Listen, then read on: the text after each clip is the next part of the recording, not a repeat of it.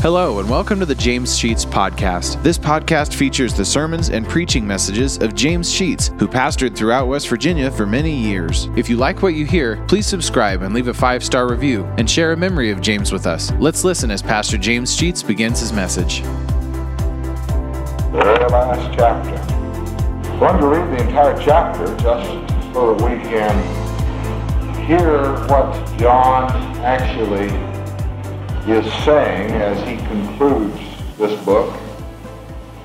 We'll get our text right from the very end of the chapter in the 20th verse. And I've entitled the message tonight, Even So Come, Lord Jesus. We're going to be dealing with the second coming of the Lord in our thinking tonight. Revelation 22. And he showed me a pure river of water of life, clear as crystal, proceeding out of the throne of God and of the Lamb. In the midst of the street of it, and on either side of the river, was there the tree of life, which bare 12 manners of fruit, and yielded her fruit every month. The leaves of the tree were for the healing of the nations. And there shall be no more curse, but the throne of God and of the Lamb shall be in it, his servants shall serve him. They shall see his face, and his name shall be in their foreheads. There shall be no night there, and they need no candle, neither light of the sun, for the Lord God giveth them light, and they shall reign forever and ever. He said unto them, unto me, these sayings are faithful and true, and the Lord God of the holy prophets sent his angel to show unto his servants the things which must shortly be done. Behold, I come quickly. Blessed is he that keepeth the sayings of the prophecy of this book. I, John, saw these things and heard them. And when I had heard and seen, I fell down to worship before the feet of the angel which showed me these things. Then saith he unto me, see thou do it not, for I am thy fellow servant, and of thy brethren the prophets, of whom and of them which keep the sayings of this book. Worship God. He saith unto me, seal not the sayings of the prophecy of this book, for the time is at hand. He that is unjust, let him be unjust still, and he which is filthy, let him be filthy still, and he that is righteous, let him be righteous still. He that is holy, let him be holy still. Behold, I come quickly. My reward is with me to give every man according to his work, as his work shall be. I am Alpha and Omega, the beginning and the end, the first and the last. Blessed are they which do his commandments. They may have right to the tree of life, and may enter in through the gates into the city. For without are dogs, and sorcerers, and whoremongers, and murderers, and idolaters, and whosoever loveth and maketh a lie. I, Jesus, have sent mine angels to testify unto you these things in the churches. I am the root and the offspring of David, and the bright and morning star. Spirit and the bride say, come. Let him that heareth say, come. Let him that is athirst, come. Whosoever will, let him take the water of life freely. For I testify unto every man that heareth the words of the prophecy of this book. If any man shall add unto these things, God shall add unto him the plagues that are written in this book. If any man shall take away from the words of the book of this prophecy, God shall take away his part out of the book of life and out of the holy city and from the things which are written in this book. He which testifieth these things saith, surely I come quickly. Amen. Even so come, Lord Jesus. The grace of the Lord Jesus Christ be with you all. Amen. Our Father, we pray. Your word will take root in our heart tonight. We thank you for the privilege that we've had to worship this evening, for the testimonies we've heard, those good things that we have heard people say about their relationship to you, for your goodness and mercy. As we look at your word now, Lord, and may it bless our lives in a very special way. We pray in Christ's name. Look down at that 20th verse again. It says, "He which testifieth these things saith, Surely I come quickly." Now, if you have a red letter edition, you will discover that the words in red are, "Surely I come quickly." Meaning that he, the word he in the 20th verse, the beginning of it, he is referring to Jesus. Jesus, which testifies of these things, says, "Surely I come quickly." And then it's back to John. John says, "Amen. Even so come, Lord Jesus." John's response to the statement, "Surely I come quickly," amen, which means, "So be it. Even so, come, Lord Jesus." I can sense the anticipation that John is expressing in a response to the words of Jesus. When Jesus said, I'm coming quickly," John said, "Come on, Lord, come on. Come quickly. Do it now. Don't delay. So be it." I doubt that is the response that we would hear from everyone. On the day of Jesus' ascension into heaven, all his disciples were standing around and they watched him simply go up. And the scripture says a cloud took him out of their sight. I'm going to do a sermon one of these days on clouds. All the way through the scripture, there is something that happens because of clouds. And here a cloud just simply seems to take him out of their sight. Does it simply mean that the cloud shadowed his further going so that nobody could see him? Or was the cloud actually the vehicle by which Jesus ascended? I'm not sure that I know, but he disappeared in that cloud. And everybody stood around with their mouths gaped open in amazement, seeing the Lord actually go, disappear out of their sight. And there was an angel who came. And the angel said, "Ye men of Galilee, why do you stand here, gazing up into heaven?" Then he said, "This same Jesus." Word "same" is important. Not somebody different, but the same person that you have been with for 3 years, that you witnessed his crucifixion.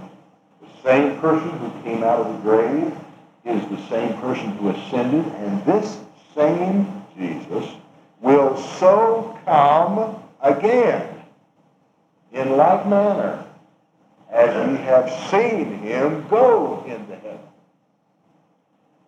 He's going to come back the same way as you have seen him go. We don't spend probably enough time preaching and teaching about the second coming. And there are lots of people who do not believe that Jesus is going to come back again.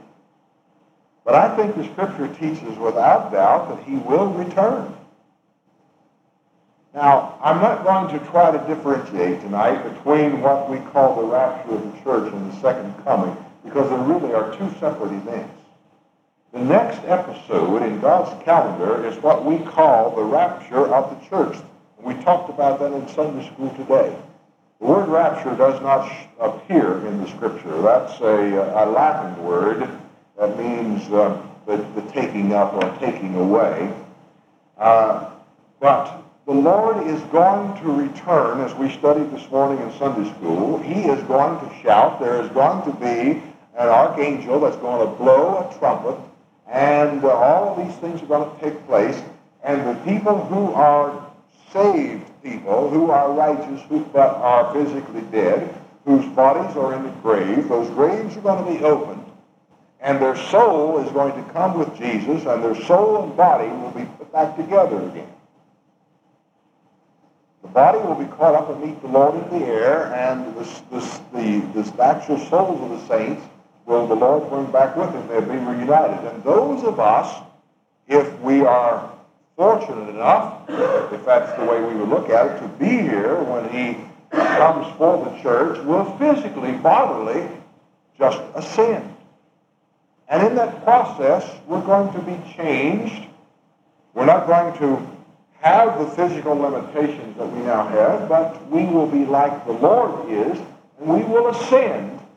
After the graves have been opened, the next thing is for those who are alive to ascend. Now, there is a difference there. That's the rapture. The second coming really is after that, when the Lord actually physically comes back to earth, puts his feet on the earth, and begins his 1,000-year reign. That's his second coming. But we oftentimes call the rapture his second coming and intermingle those things. And I'm not attempting to straighten those out, and because we are so accustomed to thinking of it as one event, although there are actually two events. But I will basically refer to the second coming, meaning when he does return, whether we think of it as far as the rapture is concerned or actually putting his feet upon the earth. I'm not going to try to differentiate tonight between the two and the things I want to say. But what is your attitude, your thinking about his return? I would assume that all of us would be in the group who believe that he, in fact, will return. If you do not believe that, you're in for a big surprise. The Scripture teaches it. I just quoted from the angel who said, this same Jesus that you have seen go into heaven will come again. In the same manner you've seen him go.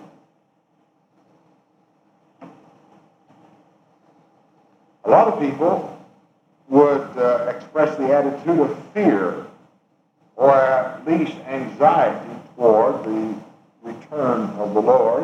Why would anybody be afraid of his? I can remember when I was a child and began to learn some of these things, I was actually afraid of this particular episode. I do not believe that I am afraid at all now of the fact that the Lord is going to return. A person who is afraid would be unsure of whether or not they would be caught up. I know when the Lord returns, I'm going. I've settled that question. There is no doubt in my mind whether I'm in the grave or whether I'm still yet alive, but I'm going to ascend.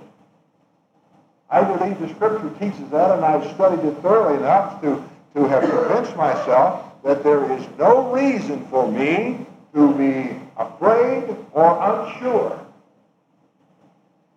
I ask lots of people in my ministry about their salvation, if they are ready to go. And oftentimes I get the answer, I hope so. Listen, I've got more than hope. I know so. And every Christian can know. And I know that maybe you get tired of my referring to the assurance of salvation. There is no question in my mind that the Scripture teaches that we can be sure that we're saved. Paul made it very clear, I think, when he said, I know whom I have believed and am persuaded that he is able to keep that which I have committed unto him against that day. What day? The day of the rapture? Certainly. The day of the judgment? Certainly. I have committed, Paul says, myself unto him, that is Jesus, and Jesus is able to keep me. You believe that? I hope that everyone believes that. If we don't believe that, we need to study the Scripture because it's so emphatically taught. There's no need to say, I hope so. We can be sure of our salvation. Listen, if I would commit myself to God and then be able to say, well, God, I don't know if you can keep me, it would be a bit ridiculous, I think, for me to take that attitude. Who's in charge of this world? Who made this world? Who owns me? Do you not belong to God? And whatever God holds to, he surely is not going to let loose of it. You see, there is a thing that we do wrong in a hymn that we sing when we sing, Hold to God's unchanging hand. That's an error. It is not our holding to his hand, it is his holding to our hand. And there's a difference in the two. I can slip in my hold, but listen, God doesn't slip in his. He can hold. And so Paul is right. There is no need of fear because we as Christians know with assurance that when the trumpet sounds and the shout that comes from the Lord is made, we're going to see. That's assurance. All right. The other attitude that, and probably most people would fall into this category, yes, I know that when he comes, that I am going to ascend, but I hope he doesn't come right now. John expressed the attitude, Lord, come quickly. I know an old preacher friend of mine, the name of A.S. Kelly. He married my mother and dad. And I remember him as a part of a West Virginia Baptist convention years and years ago. I remember he would say, I'm ready to go, but I'm in no hurry to get started. Well, that probably reflects most of our attitude. We would say we're ready to go, but we hope he doesn't do it today. Why is it that we would want to hold on to anything physically we have? Is it that valuable and important that we would not want to go ahead and make that transition to that life that is in heaven? John was saying, Lord, come on, let's do it now. And most of us probably would say, well, yeah, I want to go, but I'm in no hurry to get started. Probably a lot of that is out of the fear of uncertainty as to what that experience is going to be. But the people that I have talked with who have had out-of-body, quote, out-of-body experiences, that is, people who have physically died, whose body has separated from their soul, and their soul was still yet alive and was able to relate and see and tell about the things that were going on when they were out of the body, tell me that they no longer are afraid of death whatever, because they have realized through that experience that there is no need of being insecure in facing death. Thirdly, most people, I shouldn't say most, but many people will be looking forward to that time like John was looking forward to it. As a child is eager for a coming event in their life. And I can remember as a child that I could hardly wait when I knew that we were going to go on vacation. That morning that we were to start seemingly would never come. I was so eager to get started. I think that's the way we ought to be, and there are a few people who are that way. I doubt that I have come to that point yet, in my life. I hope that I will someday, of having that eagerness like John to really want it, hoping that it'll happen today. I only know of one person that ever expressed himself to me that way. A deacon in my first pastorate in Fairview near Fairmont. He was up in his 80s and was not well, and he was anxious to die. He could hardly wait. And he died. And they called the doctor, and the doctor revived him. And when he discovered he was still alive, he was the most angry person I ever saw. He was wanting to go. That's the third attitude that some would have, but most of us would not do so. Well, what are the results? What's going to happen when the Lord comes? Let's talk about a few of them. One of them we've already mentioned a little bit, and that is we're going to have victory over death. Death will mean nothing to us. We will have no fear whatever of dying. If I would ask you tonight, if you are afraid of dying, most of us would say, yes, I am afraid of that. I absolutely am fearful of dying. But you know, the thing that happens is the Lord gives us such a victory when he returns that death means nothing. There's only one way to keep from dying physically. That is to be alive when the Lord returns and be a Christian at the same time.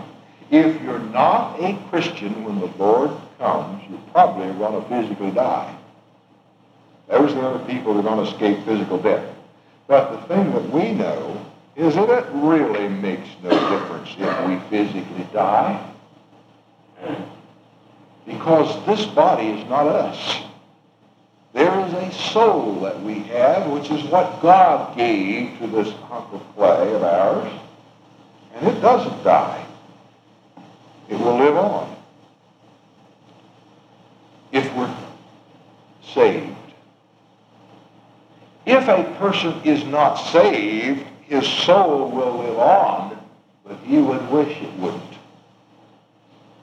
He would desire it to cease to be, but it will live in eternal torment. Well, the second thing that I can think we can say about his second coming is that our salvation will be complete. Now listen to me here before you say I'm off base. Our salvation will become complete. And the first thing I can hear somebody say is, well, I thought my salvation was complete the moment I accepted Jesus Christ. That's true. One is saved at that moment, and one will never be lost. But there is something happening in our lives. It's an ongoing type of thing. When, from the moment of our salvation until we enter heaven, there is an ongoing process of our being saved. Now hear me out on this. I want to go to some scripture here to talk about this before we're done here. It's an ongoing process. One of the things that happens to us when we become saved and when we begin our salvation, and that is our salvation is making it possible for us to lose the power that sin has over us. And so we are being saved in that we are losing that the power of sin is getting out of our life, becoming less and less and less. There are lots of us, and all of us at times, that have not succeeded in progressing in our salvation. We just stay at the beginning and never progress. And the habit of sin in our life never lessens.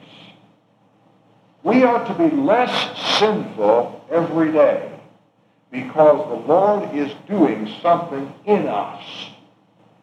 What he's doing is giving us more power and more grace so that the things of Satan become less and less powerful. And in that, there is a continuing process. And that's called salvation. We are being saved from the powers of Satan in our life, continually. Let me read you a few passages of Scripture. First of all, I want to go to Philippians chapter 3, which says this in verses 20 and 21 of chapter 3 of Philippians.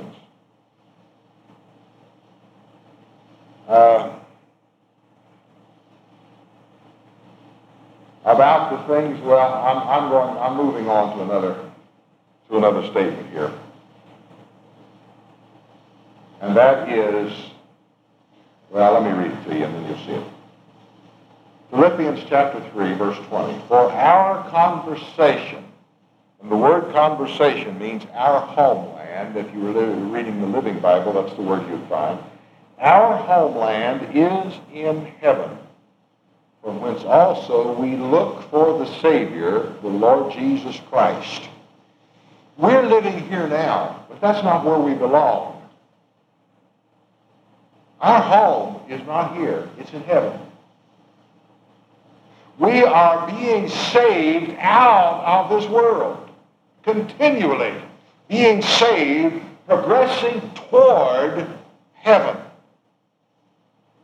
And it is from heaven, he says in that 20th verse, that we look for the Savior, the Lord Jesus Christ, who shall do something, who shall change our vile body that it may be fashioned like his glorious body.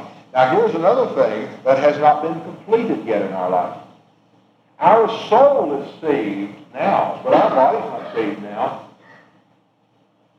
That's yet to come. Our salvation isn't complete until our body is saved. We've got to have, that's right, we've got to have a glorified body, a body like Jesus' body. That's right. Now, we're not there yet. So we're not fully saved. We have our soul saved, but our body's got to be changed. And that's what's going to happen when he returns. Those who are in the grave, the bodies are going to come out. They're going to be transformed. Those who are alive, the body's going to be transformed. Then we will be completely saved, body and soul. Do you follow my thinking? So we're still not completely saved in that our body is still fragile. And that's why we continue to sin. This part of us is not finished yet. He hasn't completed the process. Romans 13:11. Is another verse. I hope I didn't lose you on that little discourse right there. Verse 11 of chapter 13 of Romans. Romans 13:11. It's important that you see this verse. And that knowing the time, that now it is high time to awake out of sleep. For now, notice this, for now is our salvation nearer than when we believed. We're not there yet. It's not complete. We're getting closer and closer and closer to our complete salvation. All right? Hebrews 9:28.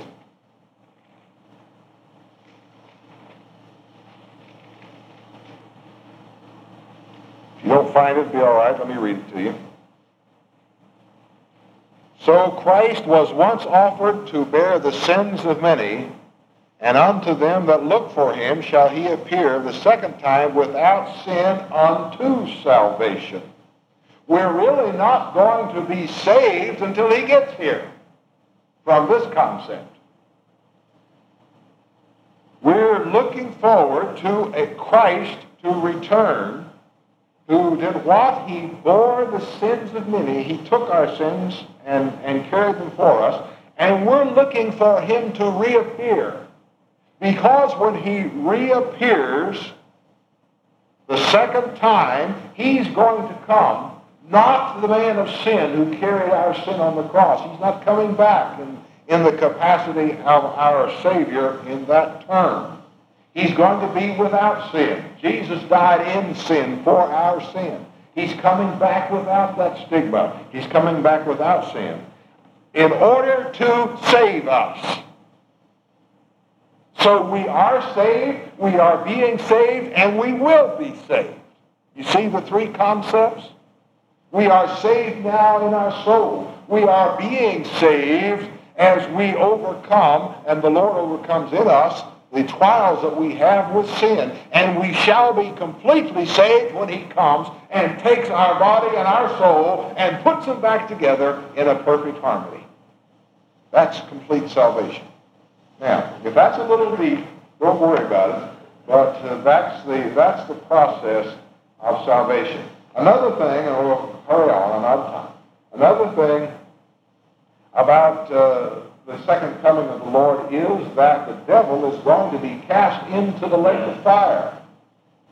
Revelation 20, one chapter back, two chapters back from where we were reading. Revelation 20, verses 10 through 15, I think are important for us to see. One of the things that's going to happen when the Lord returns is the devil is going to meet his Waterloo. Verse 10. And the devil that deceived them was cast into the lake of fire and brimstone. There are some people who think that the devil's in charge of hell. Listen, the devil's not in charge of hell. God's in charge of hell.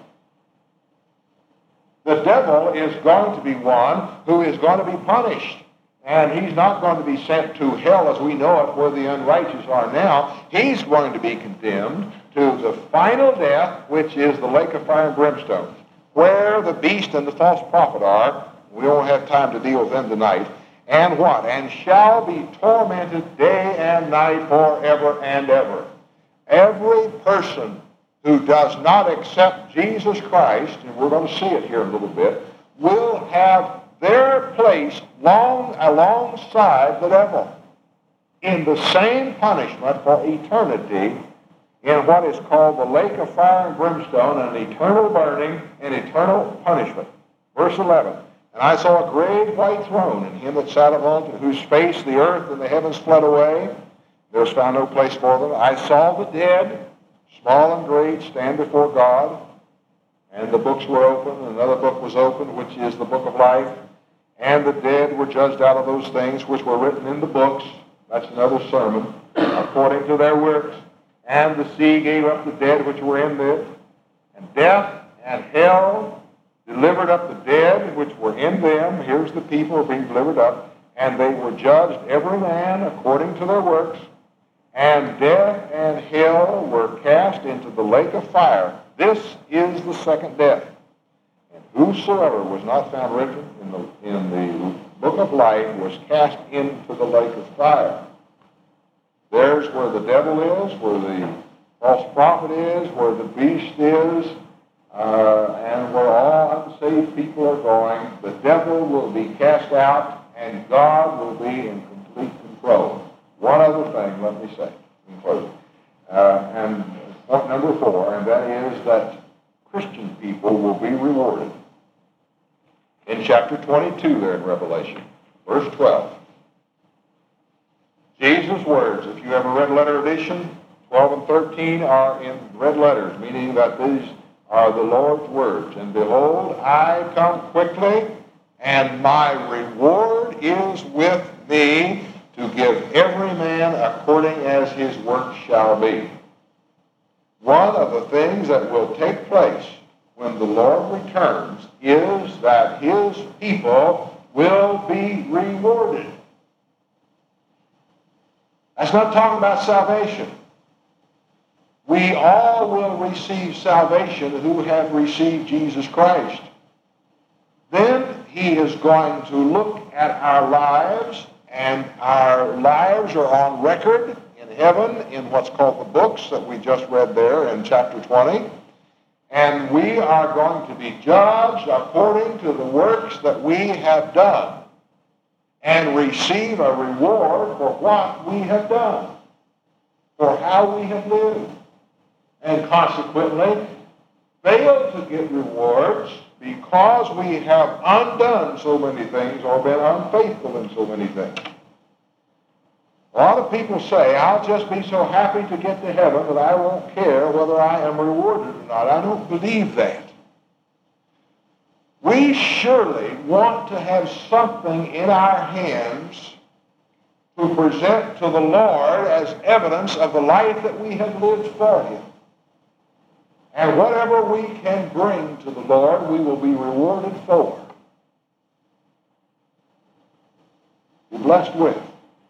What that is difficult to determine. We do not know what He's going to give us as a reward for our faithfulness. But He's going to reward us according to how faithful we have been. The rewards are awaiting. And it's based upon whether or not we deserve them as to what we get. I just can't stop without this one last statement, which deals with one of the things that we're going to discover when the Lord returns is really how good God is. Paul said to the Corinthians in 1 Corinthians chapter 2, verse 9, that eyes have not seen or ears heard. You've heard this quoted in funeral homes and at funerals many, many times. Eyes have not seen, nor ears heard.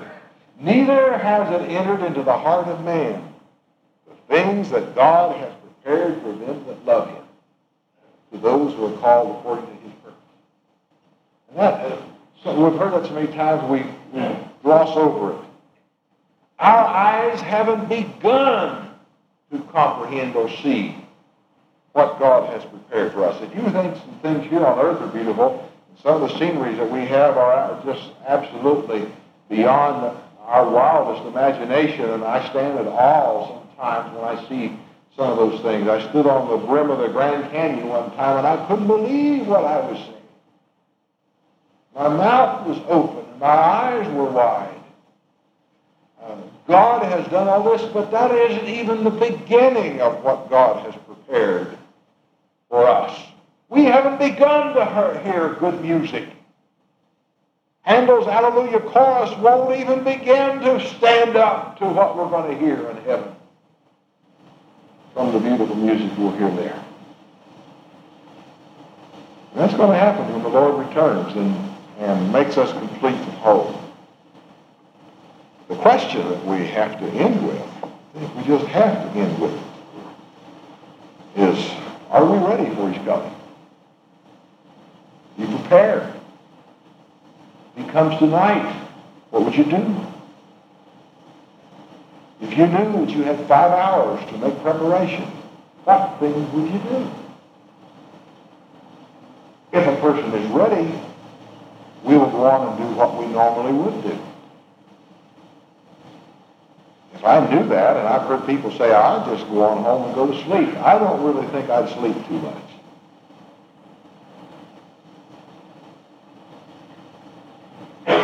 But what preparations you need to make if you knew that. The problem is, He doesn't give us that kind of opportunity.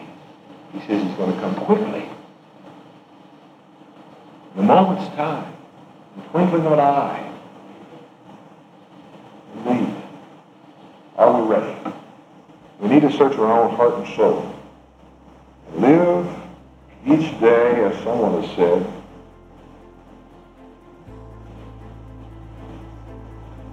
though this were our last moment, and we'll always be ready. Let's pray. Thank you for listening to today's message. If you like what you hear, hit the subscribe button. You'll receive automatic notifications and downloads when a new message is added to the podcast. Also, please leave a 5-star review and take the opportunity to share stories, memories, and appreciation for James Sheets and how God used him to impact your life. If you'd like to know why and how this podcast got started, check out our first episode. Lastly, if you want to donate to help offset the cost of operating this podcast, you'll find a link to our PayPal account in the podcast description, and email us at james.sheets.podcast@gmail.com. Thank you for listening, and remember to trust in God for today and for all of your tomorrows.